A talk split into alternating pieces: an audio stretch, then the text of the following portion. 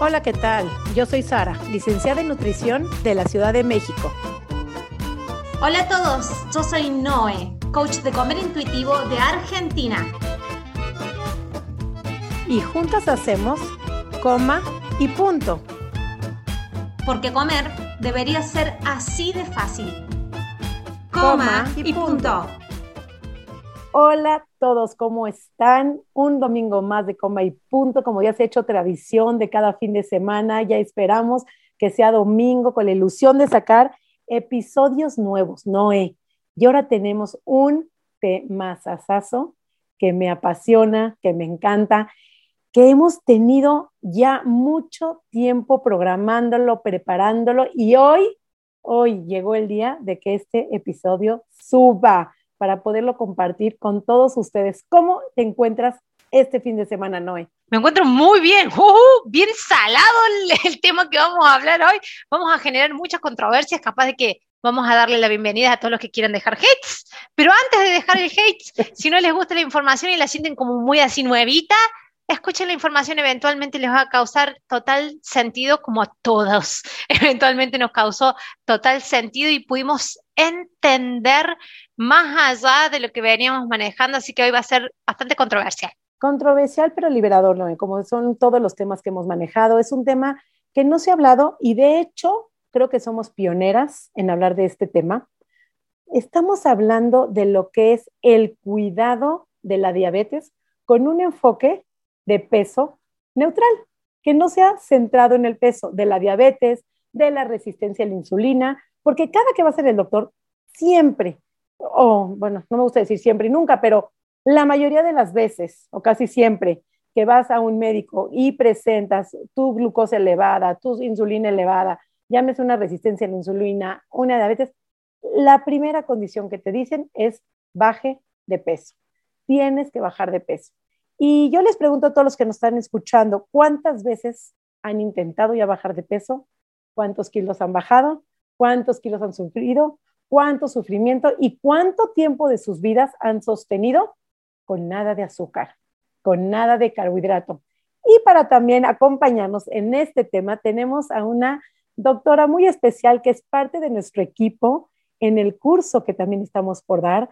Forma parte del equipo, somos compañeras de estudio y ya ha estado aquí con nosotros en este episodio, en este podcast, y es parte de la familia Comi Punto, es parte de Noé, de Sari, así es que le damos la bienvenida a la doctora Iracema. Bienvenida, gracias por estar aquí con nosotros. Hola chicas, muchas gracias por tenerme aquí de nuevo, por tenerme en su casa. Muy contenta, muy emocionada sobre pues el proyecto que estamos desarrollando, ¿no? El, curso del cuidado de diabetes desde una perspectiva no pesocentrista. Creo que es un tema muy actual, ¿no? Un tema que, que requiere mucho abordaje compasivo, ya que somos un país que, eh, bueno, un, una población que actualmente está viviendo en todo el mundo cifras altas, ¿no? De, este, de esta enfermedad, resistencia a la insulina, diabetes, y pues se requiere de nuevas eh, estrategias para atender a este tipo de tratamientos. Yo quiero decir que yo soy una persona que vive con resistencia a la insulina.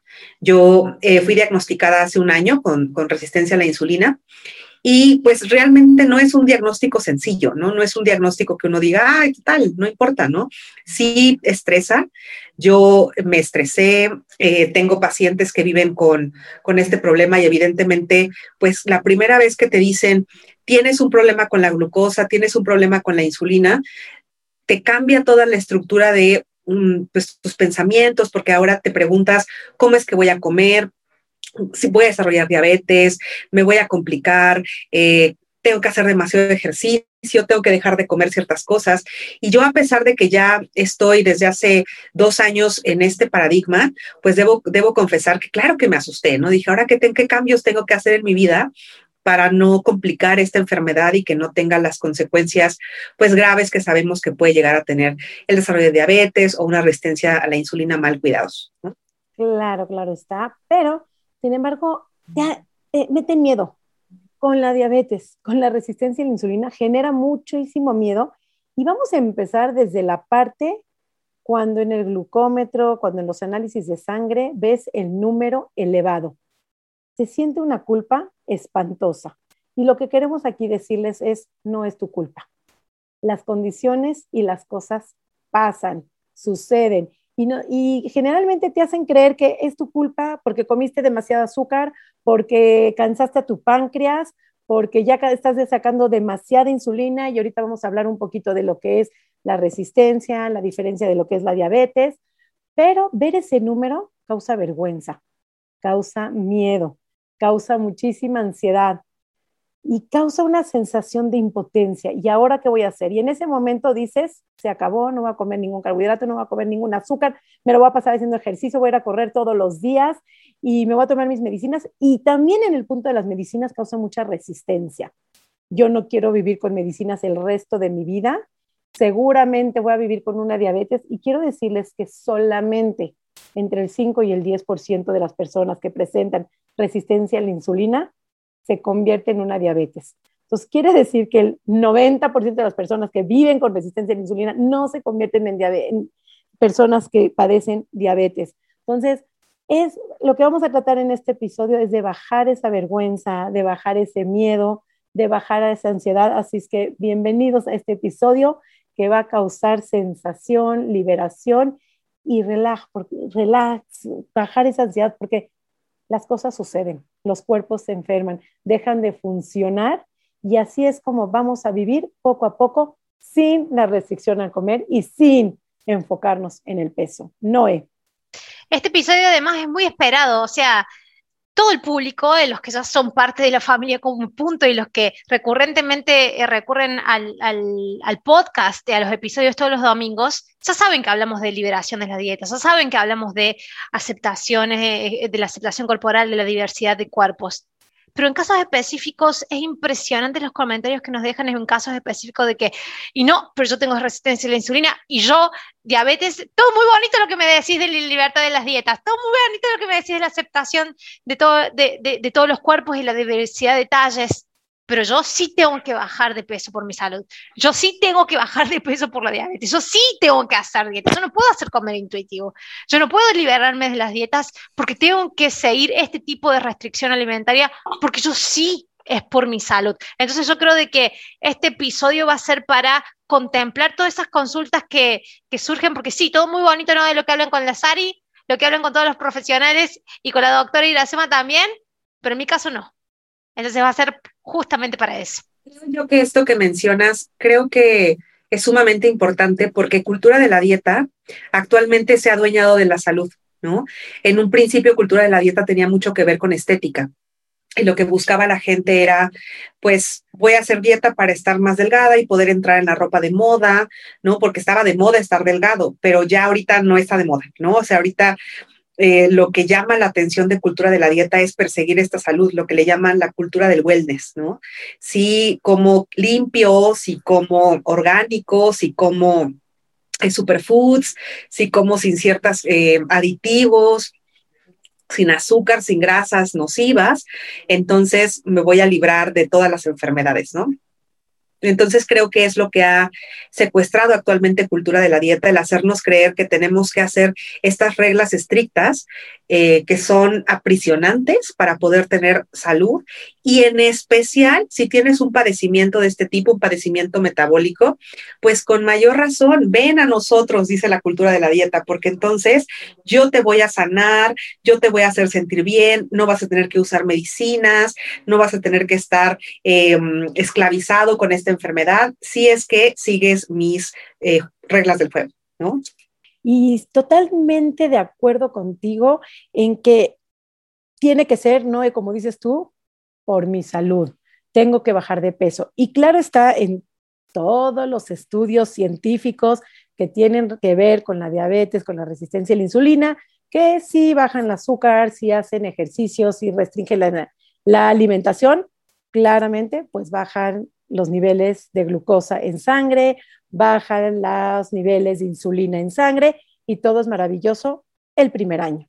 Lo que no contemplan todos los estudios científicos es qué pasa del segundo, tercero y sobre todo quinto año en adelante. Hasta la fecha, ningún estudio científico ha demostrado que cinco años después, estas personas que controlaron su azúcar, su alimentación y su ejercicio sostenido, impuesto, lo hayan podido sostener a largo plazo. Y entonces ahí está el riesgo, porque la dieta que hacen no es sostenible. Estamos claros que en estos episodios hemos hablado una y muchas veces más que no es sostenible a largo plazo. El, el tema con las dietas no es la dieta en sí, es el estilo de vida que no puede llegar a ser sostenible porque el cuerpo no vive así. Nadie puede vivir sin carbohidratos en su vida. El que vive sin carbohidratos de lunes a jueves, el fin de semana viene un atracón. Y entonces ese atracón, el exceso de azúcar o de comida o de carbohidrato, de lo que sea que te des ese atracón, es mucho peor dar una gran cantidad de comida en una sola sentada que estar dando dosis bajas, pequeñas, controladas a lo largo de tu semana. Y entonces, ¿qué es lo que pasa? Que tú no comes nada de carbohidratos toda la semana, pero cuando viene el atracón, porque cuando hay una restricción, inmediatamente hay un atracón, entonces esas bombas de azúcar que alimentas tu cuerpo es mucho más peligroso que estar comiendo carbohidrato azúcar a lo largo de tu semana. Y eso también es lo que hablamos cuando desde el diagnóstico, digamos, y desde la prescripción del profesional de la salud de que es baja de peso por tu diabetes o hacer este tipo de alimentación, que tienes restricción de cierto grupo de alimentos por tu resistencia a la insulina, lo que está creando, digamos, todo el campo de juego para que se desarrolle una conducta desordenada con la comida. Y justamente lo que terminas obteniendo es el resultado contrario, porque al final eh, las cosas que te prohibís son las que después vas a tener más inclinación a tener un atracón un episodio de descontrol, tu peso va a empezar a fluctuar. Y ya sabemos que todos los indicadores de salud son peores en las personas que tienen esas fluctuaciones yo-yo temporarias de pesos bajos y de pesos altos que a que te hubieras quedado en el peso en el que estabas y sin tratar de intervenir en tu peso, eso hubiera generado más salud a largo plazo. Entonces, hay también este vestigio de, desde la prescripción, desde el miedo de que ahora tengo esta condición, lo único que termino haciendo es acomodando todas las piezas para generar una conducta desordenada con la alimentación. Y eso es lo menos que queremos caer, porque no, ahí hay menos salud que en cualquiera de las otras condiciones, ahí hay mucho menos salud. Yo veo que muchos de los profesionales de la salud que hacen el diagnóstico de este tipo de, de, enfermedades, ¿no? Los que pues nos dedicamos a solicitar esos laboratorios y demás, que no estamos alineados con ese tipo de paradigma, como tú dices, la primera prescripción que se hace es, bueno, pues cambios en la alimentación que necesariamente para que veamos que estén funcionando, tendrían que venir acompañados de una reducción de peso, ¿no? Y claro que, cuando una persona es diagnosticada con este tipo de trastornos, pues claro que tiene que haber cambios, ¿no? Tiene que haber ciertas conductas que vayan destinadas a mejorar los patrones metabólicos y demás, ¿no? No estamos diciendo que te hagan el diagnóstico y te quedes exactamente igual, ¿no? Nadie dentro de este paradigma está diciendo que no haya conductas que se tengan que modificar para que la persona se encuentre más saludable, ¿no? Ejercicio, cosas alimenticias, o sea, claro que se tienen que hacer ciertas modificaciones, pero no necesariamente la vara medidora tiene que ser la reducción de peso. Y pareciera que todos los profesionales de la salud que se dedican a tratar eh, este tipo de enfermedades es es que si no bajas de peso, no te vas a controlar, no te vas a curar, porque ahora al parecer se cura la enfermedad con cirugías este, para bajar de peso, se cura con dietas demasiado restrictivas, pero como tú dices, Ari, el problema es que no se ponen a ver la, la ciencia que dice cuánto tiempo. Y no solo cuánto tiempo, toda la presión que vas a generar en la persona, todo el estigma del peso que vas a ocasionar, la discriminación, lo que todo lo que viven estos pacientes en un consultorio, el peso que tiene, ¿no? Sobre la persona que está viviendo el diagnóstico. Claro, y se habla de la palabra obesidad porque es muy estigmatizante, es muy dolorosa, como si fuera una enfermedad pandémica que todo mundo se va a contagiar, como que la tenemos que erradicar, como que si fuera a acabar con ella. Y sobre todo los pacientes, ya sean de cuerpo grande o delgados, porque no nada más la diabetes tenemos que aclarar que no es una condición solamente de gente gorda. También la diabetes se presenta en gente flaca y se presenta en niños, inclusive que nacen, es la diabetes tipo 1, y la resistencia a la insulina. Y me gustaría explicar un poquito para empezar todo esto, la diferencia, qué es la resistencia a la insulina, qué es la diabetes, porque muchísimas personas la padecen, la presentan, la tienen y ni siquiera entienden qué pasa en su cuerpo y cuál es la diferencia. Entonces vamos a hablar de la diabetes tipo 1, que es la que el páncreas no produce insulina del todo. Entonces ahí sí necesitan inyectarse la insulina porque no producen insulina del todo. Entonces para estas personas los productos light de stevias, de dietas, todo eso, pues les funciona perfecto porque saben algo dulce, su páncreas de todas maneras no produce insulina, entonces no necesitan insulina porque son productos, digamos, light y no producen insulina. El siguiente grupo, que es la diabetes tipo 2, que no son insulinodependientes, que probablemente necesiten de una metformina, de ciertos medicamentos o no, dependiendo del grado de diabetes, pero generalmente cuando ya presentan diabetes se les da medicamento y eso es una invitación a que si necesitas medicamento, lo necesitas. Hagas ejercicio, comas menos carbohidrato, el que necesita la metformina o necesita el medicamento, no pongan resistencia, no está mal. Están estos medicamentos para permitirte hacer un mejor, tener una mejor calidad de vida. Entonces, los que tienen diabetes tipo 2 sí producen insulina, pero no en las cantidades suficientes para que toda tu glucosa que está en sangre pueda entrar a la célula y ser utilizada como energía. Entonces, cuando no tienen tanta energía, están cansados, viven este, con, a lo mejor con mucha sed. Ahorita quiero que la doctora nos diga también los síntomas de la diabetes de tipo 2, pero viven con sed, este, hacen mucha orina y no entra suficiente insulina en sangre porque no tienen suficiente, glucosa en sangre porque no tienen suficiente insulina. La diferencia de la resistencia a la insulina, si entra la glucosa a las células, sí tienen energía, pero para que eso suceda por completo, se requiere de mucha insulina porque la insulina, los niveles normales de insulina que deberían de generar para la cantidad de azúcar, no está pudiendo entrar. Es decir, como si unas llaves tuvieran que abrir la célula pero esas llaves están barridas. Entonces, no están pudiendo abrir la célula para que entre la suficiente insulina. Y hay mucha glucosa en sangre, entonces se le avisa al páncreas que necesita más insulina y entonces el páncreas genera el doble de insulina y entonces por eso en la resistencia de insulina tienes una elevada insulina en sangre. No sé si quieres agregar algo más, Dira. Pues eh, quisiera tocar dos temas que creo que me parece muy importante que dijiste. Uno es que si tienes una enfermedad y requieres un medicamento, no tendría por qué ocasionarte eh, estigma, ¿no? O sea, decir, no, no debería. Me pongo a pensar en otras enfermedades que requieren de tratamientos para toda la vida y la gente los consume sin ningún problema. Por ejemplo, alguien que tiene crisis convulsivas, ¿no? Que tiene epilepsia, tiene que tomar su medicamento porque si no, desencadena crisis convulsivas y nadie le está diciendo, échale ganas, deberías estar pensando positivo, deberías comer superfoods. Hay ciertos tipos de alimentación que van a mejorar y de hecho ahí es donde dieta cetogénica podría tener su función, no en todos los pacientes funciona, pero ahí es donde se creó y donde ha probado que funciona. Pero bueno, esas personas toman sus medicamentos y nadie les está estigmatizando. O por ejemplo, si tu páncreas, que también produce otro tipo de productos como enzimas, ¿no? Para digerir las proteínas, no las produce, la gente tiene que tomar enzimas por fuera, enzimas digestivas para poder comer y que se digiera el alimento y nadie les está diciendo, oye, ¿cómo crees que no puedes digerir la comida? Pero en este tipo de enfermedades que históricamente han estado tan ligadas a estigma, a decir, tú deberías poder solo, tu cuerpo maravillosamente creado, divino, debería poder solo, no deberías tomar medicamentos, es cuando llega este estigma de decir, chin, la estoy regando, ¿no? Entonces quisiera ahí que, se compararan con otro tipo de enfermedades y que viéramos que no tiene nada de malo consumir medicamentos. Afortunadamente existe, estamos en esta era en la cual hay medicamentos y podemos tener acceso a ellos, ¿no? A una gran variedad.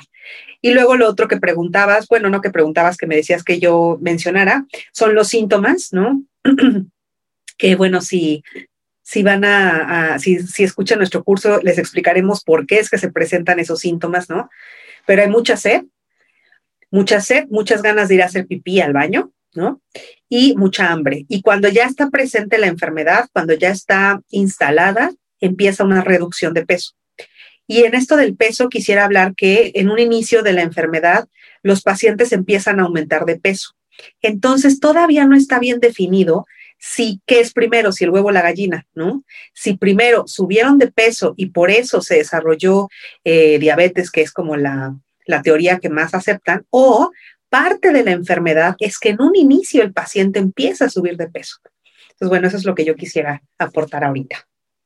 Hay esto de, desde la bajada, hay una concepción cultural, ¿no? De que la diabetes te la provocaste, la diabetes tipo 2 te la provocaste, la diabetes tipo 1, el que, el que tiene conocimiento sabe de que la infantil es, el nene viene así sin el páncreas funcionando, pero la tipo 2 es como, no, esa era responsabilidad tuya, vos te la provocaste y te la provocaste por tus hábitos. Y eso viene intrínseco en los consultorios. Y con Sara siempre comentamos estos comentarios de eh, eh, estos, estos, comentarios que nos dejan las, las seguidoras de salir llorando de un consultorio de médico porque está implícito la noción de que diabetes tipo 2 te la autoprovocaste. Fueron tus hábitos, fueron tu negligencia. Vos debieras haber hecho las cosas mejor.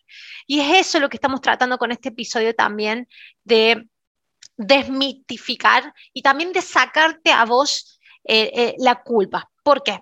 Y esto es de lo que quería hacer colación. Y desde lo que, digamos, yo aporto desde mi especialización en reconexión con el cuerpo. Cualquier tipo de situación percibida genera un cuadro de lo que se denomina estresivo, siempre va a estar ligado a la eh, secreción de cortisol. Y nosotros sabemos lo que produce el cortisol en el metabolismo de la glucosa. Y sabemos la incidencia que tiene también en la patología a la que estamos tratando de capaz que controlar, que la estamos tratando de asimilar, el que nos sintamos culpables por esa patología, lo único que está provocando es que estemos intensificando síntomas, que le, estemos echando literalmente leña al fuego. Entonces, si de algo tenés que, tenés que sacar de este episodio es, líbrate de esa culpa, porque no va a sumar la culpa no va a ser de que te liberes de eso y va a ser de que vos te pongas las pilas para revertir la situación y no tener la diabetes. La culpa lo, único que va a estar haciendo generar es que le eches leña al fuego, capaz que intensifique síntomas. Entonces, desde tu parte de tu sistema nervioso, desde tu percepción y desde tus emociones, ¿cómo vos lo podés estar ayudando? estando calma, confiando primero de que puedes conectarte con tu cuerpo y echar la culpa a la basura, porque no va a ayudar. No, no, Para nada. Al contrario, el estrés agrava la condición, estigmatiza los cuerpos y hay una meta que se dice, todos los cuerpos, todos los cuerpos necesitan ser cuidados y sobre todo más los estigmatizados como un cuerpo grande, como un cuerpo de color, como los discapacitados. Son cuerpos estigmatizados. Y hay una frase que se dice, el mismo tratamiento para todos los cuerpos. Esa es la meta. Los cuerpos gordos, los cuerpos discapacitados, los cuerpos delgados deben ser tratados de la misma manera exactamente igual. Entonces yo me pregunto, si llega un paciente delgado con diabetes, ¿qué le dicen? ¿Baja de peso? Pero al gordo sí le dicen baja de peso. Entonces, yo creo que si quitamos ese baja de peso y podemos tratar al cuerpo, a la persona con diabetes con los mismos índices, números de, de diabetes, resistencia a la insulina delgada o gorda, el mismo tratamiento. Al flaco lo mandas a hacer ejercicio, bueno, pues igual a la persona gorda. Le mandas medicamento a uno, pues igual le mandas medicamento a uno.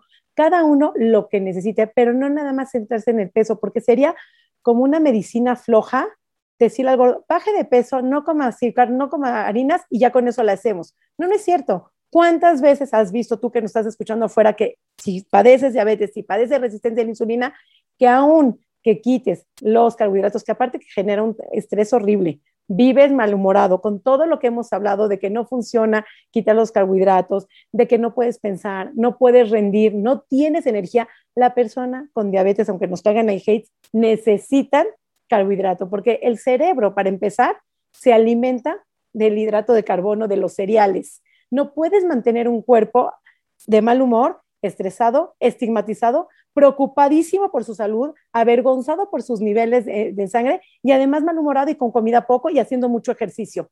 No es un tratamiento sano. Entonces, eso es lo que queremos ir desmitificando en el curso, es lo que queremos transmitirles, queremos que se incluyan, queremos transmitir esta información, el cuidado, porque sí, el tener alguna condición, y ya sea la que sea, el tener la condición, digamos, una hipertensión, como dice la el que toma pastillas para la hipertensión o para la hipotensión o para lo que sea, no se estigmatiza y no se ve como, qué miedo, qué vergüenza, no le voy a decir a nadie que estoy tomando metformina o que me estoy inyectando eh, insulina o lo que sea, es una condición que pasa, que los cuerpos son cuerpos y si no les pasa una cosa van a tomar a lo mejor medicina porque la espalda se colapsó y nadie lo ve mal y no se avergüenzan y no esconden los medicamentos.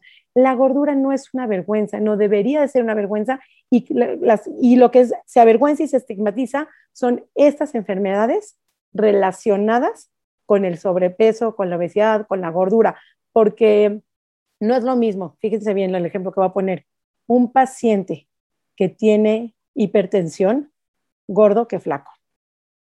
Al gordo se le dice, porque estás gordo, te hipertensión. Al flaco le dirán, porque estás estresado probablemente. Yo recuerdo ahorita con tu historia, bueno, con, tu, con lo que nos platicas, y casos en el consultorio, ¿no? De gente que, que ha llegado, por ejemplo, voy a contar la historia de una paciente, sí, evidentemente con mucho respeto, que es una paciente que está buscando eh, embarazarse, ¿no? Y yo le diagnostiqué, eh, o sí, yo fui, resistencia a la insulina. Y pues eh, ella quería embarazarse, pero va a la endocrinóloga y le dice, ¿pero qué te pasa? Claro que no, con ese peso que tienes, con esa resistencia, te va a dar diabetes, espérate, adelgaza y después, ¿no? Y bueno, ya que, el tema de, diabetes gestacional pues va de la mano de todo esto, ¿no? ¿Quién, ¿Quiénes nos creemos para tener como una bola de cristal y decir te va a dar diabetes? O sea, ¿cómo le quitas ese sueño a esa mujer, ¿no? Evidentemente llegó llorando a mi consultorio, ¿no? Que por qué, que ella pues muy frustrada, ¿no? Porque ella pues quería ya con todo su, su, corazón embarazarse, pero le están diciendo que no. porque la están condenando a que seguro le va a dar eh, diabetes gestacional, porque tiene resistencia a la insulina. Y bueno, pues no, no toman en cuenta sus médicos todo el estrés al que están sometiendo a esta mujer, ¿no? El estigma, el, el sentirse culpable porque no puede hacer algo que ella quiere, ¿no? Y así muchas historias en consultorio de tengo otro paciente que también tiene, bueno, él, tiene diabetes, por ejemplo, y le han metido tanto miedo con la alimentación que tiene una obsesión por comer tan rígidamente, ¿no? Tan difícil de romper. No se da permisos, no se da gustos, eh, está todo muy... Em, muy medido, muy calculado, y evidentemente vivir así, con ese estrés de no la vaya yo a regar, no me vaya a comer un pedazo de pan más, porque él, por ejemplo, compra panquecitos, ¿no? Estos bollitos pequeños, y se come solamente la mitad de un pastelito el, al día, porque le encanta, ¿no? Y entonces casi, casi lo pesa para ver si está dentro de los gramos que deben de ser. Evidentemente, vivir así, con ese estrés, no es normal pero nos han normalizado tanto que sea una, un estilo de vida saludable, lo pongo entre comillas, ¿no?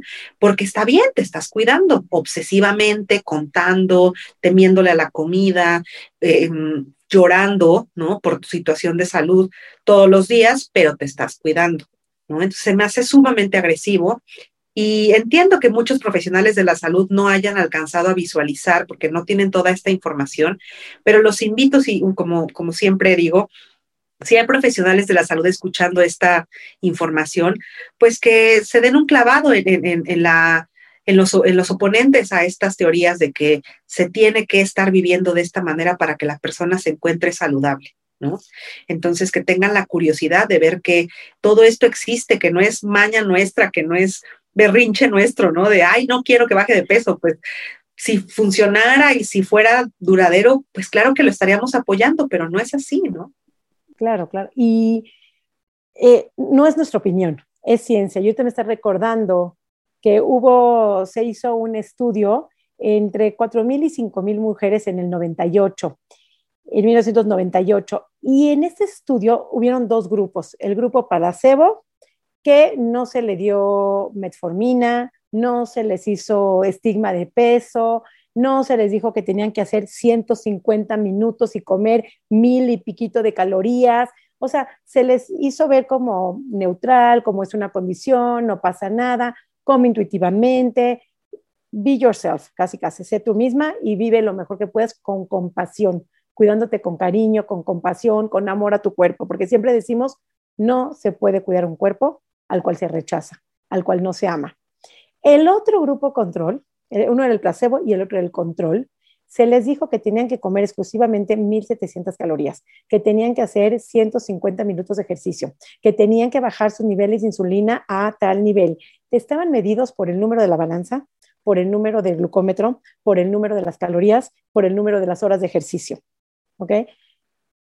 El grupo control, que estaba controlado por los números, no duró con el estudio ni seis meses. Todas terminaron abortando el estudio. Nadie bajó sus niveles de glucosa. Los bajaron al principio, el primer mes, los primeros dos meses. Después se les disparó por el estigma, se les disparó por la ansiedad.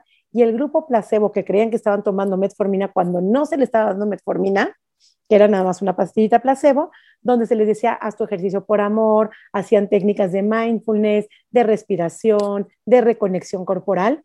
Todo ese grupo pudo sostener el estudio hasta término, todas, todas completas, y además, ¿a quién creen que bajaron y mejoró sus niveles de glucosa en sangre? Obviamente al grupo placebo, sin la metformina, sin el control de los números, sin el estigma. Entonces, ese estigma, ese número de la balanza, del glucómetro, genera mucho estrés y ese estrés no ayuda para mejorar tus niveles en sangre. Sari es muy similar al estudio de, salud en todas las tasas que se hizo y, lo tremendo de esto, y lo tremendo de esto, y que siempre lo recalco, es que al grupo que se le dan los abordajes tradicionales de eh, este tipo de alimento podés comer, este no, ni siquiera algo estricto, ¿eh? Este sí, este no, se les daba coaching, coaching para mantenerse en los hábitos nuevos, estos hábitos nuevos, eh, se les enseñaba sobre composición de los alimentos y todo. Esto es tradicional que lo sabemos, que lo hemos practicado por cinco décadas como humanidad. Lo increíble en todos estos estudios en donde hay un grupo de control y un grupo, y un grupo placebo, que el grupo de control, la fórmula tradicional, que la conocemos de pie a cabeza y que la seguimos repitiendo, no dura ni seis meses hay algo intrínseco que la fórmula no es natural para nosotros. Y se repite siempre lo mismo. En los primeros estadios, en los iniciales, todo el mundo mejora sus índices de salubridad en sangre. Todos. Todos. Sí, baja esto, baja lo otro. Pero vuelven a subir. Vuelven a subir. Y encima, sí, hay una baja de peso porque la, bajada tradicional, el, el abordaje tradicional le dice que tiene que ir acompañado de una baja de peso. Hay una baja de peso pero lo vuelven a subir y vuelven a, subirse y alterarse los índices que se habían considerado que tenían que bajarse para que fuera alguien saludable. Y lo que me llama siempre la atención es, siempre abandonan todos. Y en los grupos placeos donde se le da la libertad, donde no se les hace concentrar en la comida, donde se les da ciertas reglas, ciertos, ciertos cuidados, pero se, se centran más en esto de la reconexión del paciente con el cuerpo del mindfulness, de esto de, de, empezar a tener un sistema nervioso y una salud mental, dan muchísimo más resultados.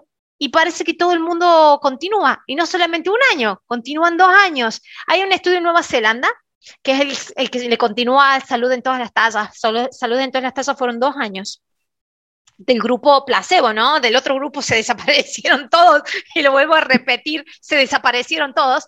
Del grupo placebo fue hasta dos años de control. Hubo una réplica del estudio en Nueva Zelanda y se hizo cinco años. Cinco años. Y parecía que esto nuevo, las personas sí lo podían mantener. Y parecía que esto nuevo daba un resultado más natural, era más era, un fluir más compatible con el comportamiento, con la psiquis, con la emocionalidad del ser humano. Hemos estado probando durante cinco décadas una fórmula que sabemos que dura momentáneamente y después volvemos a lo mismo. No sé cuándo vamos a cambiar la fórmula. Es momento de cambiarla. Siguiendo un poco con la línea de los, de los estudios, eh, sabiendo un poco del tema, pero no, hablando de síndrome de ovario poliquístico, ¿no? que está muy relacionado a resistencia a la insulina. Muy todas las investigaciones que dicen que dieta cetogénica es la que funciona para tratar todos los síntomas de síndrome de ovario poliquístico, incluido la resistencia a la insulina. Para empezar, son estudios con poquitas pacientes, ¿no? No tengo ahorita, no recuerdo el dato exacto, pero pongamos de ejemplo que son 30 pacientes y ponen 15 en el grupo de dieta cetogénica, 15 que están siguiendo otro tipo de tratamientos. Eh, casualmente, solamente terminan, así como dice Noé, el estudio de dieta cetogénica 5. O sea, la mayoría no puede sostenerlo. Y además, dentro de las pacientes que se quedan haciendo la dieta, ni siquiera la hacen bien porque no es posible. No entran en cetosis adecuadamente durante el tiempo que dura el, tratamiento, que además son pocos meses, porque no logran hacer tanta restricción. Entonces, ni siquiera en estos estudios que son exitosos, entre comillas, de dieta cetogénica para tratar resistencia a la insulina, o sea, si los analizas realmente, si pones ah, atención en cuánta población desertó del estudio porque le fue imposible seguirla, te das cuenta que si en esa muestra pequeña no fue posible que sostuvieran estando tan digamos, apoyados, ¿no? Por el sistema médico, por todos los investigadores que se los están diciendo, que les dan todo, que los, están siguiendo de la manita para que la sigan, eh, que les sale gratis, ¿no? Porque es una investigación. No la pueden seguir. Imagínate los que somos población general, pues evidentemente no viene de ahí, ¿no? De, de no comer un carbohidrato, ¿no? O comer así una embarrada de carbohidratos en el día. Pues evidentemente de ahí no viene la cura para siempre, ¿no? Evidentemente por ahí no está el, resultado, ¿no? Entonces tendríamos que voltear a ver esos estudios con, un ojo más crítico, eh, analizar mucho más cómo están hechas las muestras, cómo están interpretados esos resultados que nos dicen que esas dietas restrictivas y esas reducciones de peso extremas son la solución. ¿no? Y en qué población se hizo, porque están dejando, muchas veces en los estudios, dejan fuera a la gente delgada o solamente agarran a gente de cuerpo grande y entonces estigmatizan que todos los de cuerpo grande esto sucede. Eh, yo pienso en muchísimas pacientes o personas que son delgadas, realmente delgadas, que, o sea, y presentan síndrome de ovario poliquístico y de entrada le dice su ginecóloga, mi hija, tienes que bajar de peso. ¿Cuántos trastornos de la conducta alimentaria genera esto? Sabemos que no todas las dietas llevan a trastornos de la conducta alimentaria, pero todos los que están en trastornos de la conducta alimentaria iniciaron con una dieta. Y las personas igual con diabetes está mucho más pronunciado la vergüenza, el miedo, la moralización de los alimentos, se eleva su nivel de estrés por ese miedo y por la cultura de dietas, por el estigma del peso, la culpa, la vergüenza, la confusión sobre la nutrición en general, los mensajes sobre los alimentos buenos y malos. Es así como la industria sugar free te ha hecho creer que el azúcar es veneno. ¿Y cuánta población verdaderamente cree que el azúcar es veneno, que los carbohidratos es lo peor, que son el enemigo? Y si entendiéramos que simplemente el cerebro funciona a través de glucosa, no lo alimenta más que la glucosa. La serotonina, el triptofano que viene en los cereales, te permiten estar bien emocionalmente, anímicamente. ¿Cuántas veces también las películas, las redes sociales estigmatizan todos estos mensajes y además te paralizan y causan mucho estrés y entonces pierdes el control, ya no sabes ni qué comer? Este, todo eso, la salud, claro que por la vergüenza, por el miedo, por los mensajes de las redes. Entonces, toda la nutrición se ve afectada. El estrés se ve sumamente elevado y entonces no se pueden relacionar con los alimentos de una manera correcta, sin miedo, sin vergüenza, porque aparte pienso en un paciente, fíjense, el ejemplo de algún paciente que está diagnosticado con diabetes y se le ocurre comerse medio pan. No les quiero contar los ojos de la familia. Parecería que se va a morir en ese momento. Entonces, ya desde la mirada, desde el estigma, te paraliza y entonces se pierde por completo el disfrute por comer. Tenemos que manejar que tienen permiso de disfrutar la comida sin sentir culpa y sin sentir miedo. Se tienen que sentir con una confianza, con competencia, autonomía en la elección de sus alimentos. Normalizar la alimentación. No por tener diabetes no puedes comer. Tienen que tener una relación neutral, normal con la comida, con el peso y con su número que dé la glucosa. Si una persona está muy elevada en glucosa y necesita medicamento, aunque esté comiendo mucho carbohidrato, poco carbohidrato, necesitamos ver si el medicamento sea en la dosis adecuada. Una vez que la dosis sea adecuada, tiene que ser una dosis adecuada para poder comer azúcar y carbohidrato. No tiene que ser una dosis sin carbohidrato y sin azúcar. Tienen que exigirle a su médico que le ajusten su dosis para poder comer, no para matarse en el gimnasio, no para vivir en una dieta cetogénica, no para vivir en un ayuno intermitente y no para pasar viviendo la vida infeliz y miserable. Conectar con una alimentación humana, de compasión, de autocompasión, estar y disfrutar la comida, sentir placer, goce de los alimentos. Cuando eres compasivo contigo mismo, cuidas mucho mejor de ti. Y es la manera de cuidar tu diabetes, de cuidarte con este padecimiento, pero con compasión, no con rechazo, no con castigo, no porque eres culpable, porque a través de la culpa no puede fluir, no puedes cuidar de ti, no puedes cuidar de ti con este padecimiento y con esta enfermedad ni me hagan empezar con el tema de ejercicio físico, porque las cosas que escucho, las cosas que veo, eh, eh, bien, bien, vamos a hablar un poquito de, eso de ejercicio físico. Dueña de gimnasio por 10 años, he visto de todo llegar, he visto de, todo de tipo de prescripción llegar. Baja de peso, ejercicio cardiovascular, eso ya lo sabemos, entonces tenés que matarte haciendo cardio. Cuando una persona ya ha empezado algún tipo de restricción con la comida, por lo general ya genera un, proceso de estrés. ¿sí? La dieta es traumático para el cuerpo. La restricción, el hambre, genera procesos de estrés con la comida. No podemos dividir el cuerpo y empezar a hacer un cuerpo ejercicio sin considerar eso, ¿no? En qué estado, digamos, de su sistema nervioso está trabajando la persona, por más el peso que tenga, por más de la patología que tenga, para involucrarla en el ejercicio físico. Muchas veces menos es más y más si estamos hablando de diabetes y resistencia a la insulina. Yo no puedo llegarla a la persona a hacer ningún tipo de ejercicio físico que le alimente todo lo que sean procesos de estrés. Por lo general vienen con estrés por el miedo, el miedo al padecimiento, ¿cierto? De la patología, del diagnóstico que le han dado, pero ya también vienen con dietas y años de dietas encima. Entonces, por lo general, muchos entrenadores, muchos profes fallan en, en poder contemplar eso. No es cardio, no es pesa. Lo que menos tengo que mandarle a hacer es eso, porque es muy estresivo, genera cortisol. Es otra actividad física, la que menos creemos. Y encima es esto, escuchen esto, menos en esas situaciones es más. ¿Y saben a lo que me refiero? Menos en tiempo, menos en, intensidad, menos...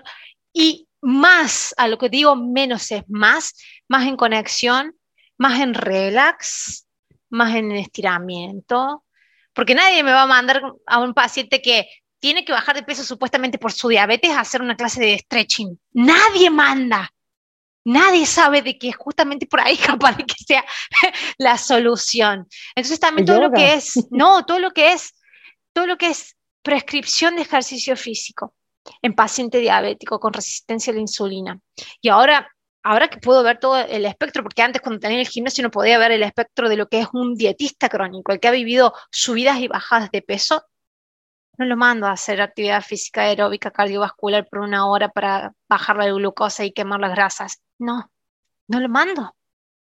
Y esto me gustaría, y esto no se habla mucho. ¿Vieron? Vieron que todavía no se está hablando mucho de todo lo que es ejercicio físico con la nueva bajada de, visión, de empezar a entender esta fórmula que queremos dejar, que funciona momentáneamente, que también venía el ejercicio físico añadido ahí, empezar a ver toda la otra bocina que sí sabemos, sí sabemos de que el estiramiento produce muchísima relajación, que aumenta el metabolismo también. Pero nadie manda a alguien a hacer stretching, una sesión de stretching de 15 minutos. Siempre en todo lo que es diabetes y resistencia a la insulina, menos es más. Menos es más, ténganlo en cuenta.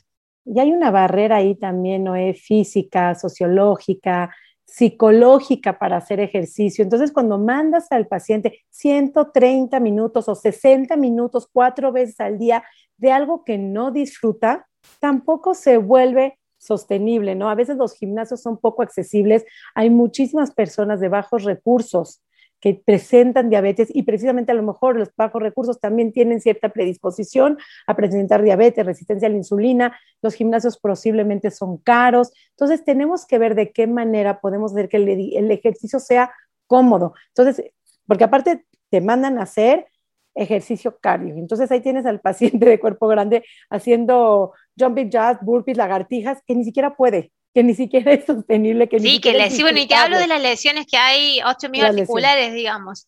Eh, no, no porque es gordo, sino de porque hay una preparación para hacer ese tipo de ejercicio. No nacemos así en la vida y vamos a hacer jumping jacks. O sea, todos tuvimos una preparación. Todo eh, en la vida es una preparación para llegar al esplendor del, del performance de algún tipo de actividad física. También, también los cuerpos no requieren una, una preparación, pero eh, estamos muy esto de que, y el cardio, y tantos minutos, y eso, eso es rígido, está como unidireccional guiado eso. Después apareció todo esto de el metabolismo de las pesas, pero también sabemos que el metabolismo de la pesa hasta, hasta cierto punto genera un proceso de estrés en sí mismo. Tenés a todos los atletas de que, mira, hasta los atletas de alta performance lo tenés que apartar muchas veces de la actividad física porque si no te generan un cuadro de estrés.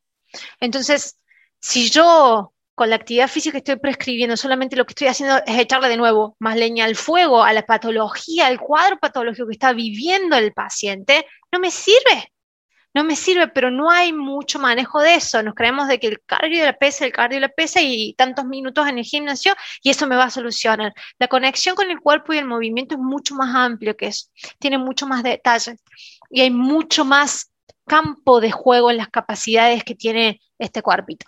No es solamente cardio y fuerza. Hay muchísimas más capacidades por las cuales jugar. Y vuelvo a lo mismo. Si estamos bien conectados con el cuerpo, si empezamos a hacer una lectura del cuerpo y le ayudamos al paciente a hacer una lectura de su cuerpo, menos es más.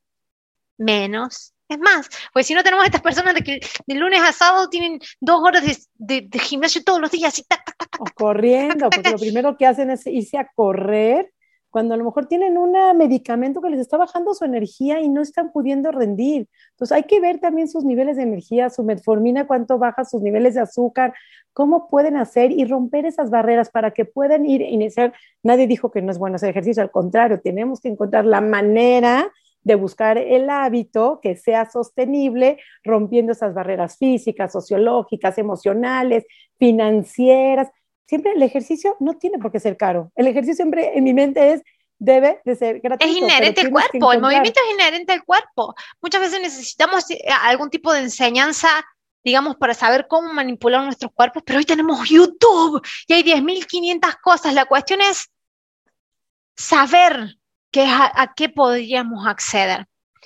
Y, lo mejor que es saber, lo mismo que hacemos con la alimentación, esto de también la, escucha activa del cuerpo, el saber si puedo relajarme, el saber si puedo darme cierta libertad con la comida y que eso mismo va a ir regulando los episodios de atracones que tenía, también está bueno practicar la escucha activa del cuerpo en cuanto al movimiento. Y es algo de que, vuelvo a repetir, no se está hablando mucho, pero hay personas que no reconocen un dolor articular en la rodilla de un dolor muscular en la zona de la rodilla. Y eso es detalle de escucha. Es lo mismo que decir que tengo ganas de hacer pipí o popó. ¿Y cómo sabes la diferencia de uno? Porque experimentaste cómo se siente. En torno a lo que es esta máquina de movimiento y disfuncionalidad que es el cuerpo, también hay ciertos tipos de escucha. Lo podemos hacer con el hambre, lo podemos hacer con nuestros estados emocionales. Ese tipo de conexión genera de por sí sola mucho más vida metabólica que el ejercicio en sí que el ejercicio en sí, ese tipo de escucha.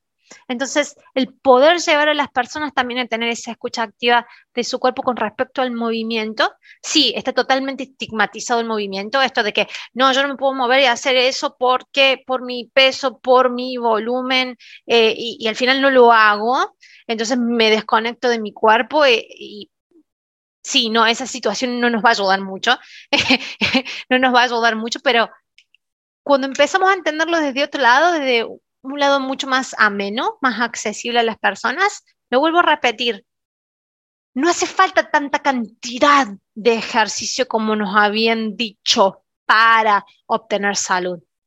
Se me hace súper eh, interesante esto que comentas todo del ejercicio, ¿no? Como cuando vuelves a conectar con tu cuerpo y te das cuenta que puedes utilizarlo como una herramienta de sanación, uff, súper poderoso. Pero bueno, aquí eh, cabe recalcar que no es fácil, ¿no? Cuando llevas tantos años desconectado de tu cuerpo, haciendo ejercicio forzoso, dietas forzosas, desconectándote de hambre y saciedad, así como tú decías, las señales fisiológicas, por ejemplo, de ir al baño, pues las tienes reconocidas porque nadie te dijo suprímelas, están mal, ¿no?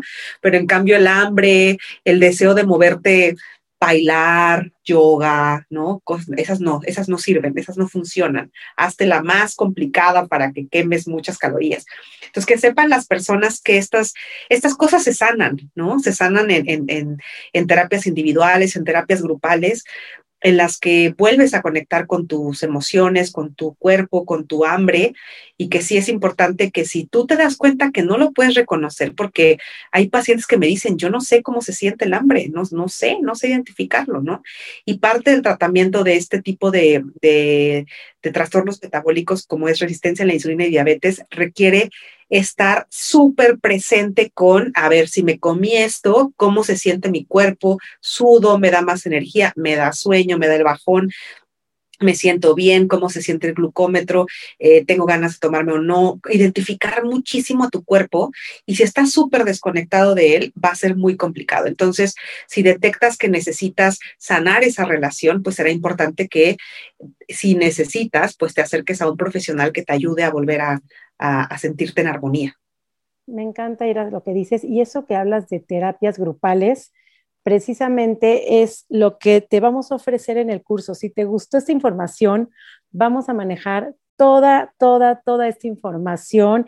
Es un curso que queremos este, promoverlo, que llegue a más hogares. Si conoces a alguien que lo pueda necesitar, comparte este episodio.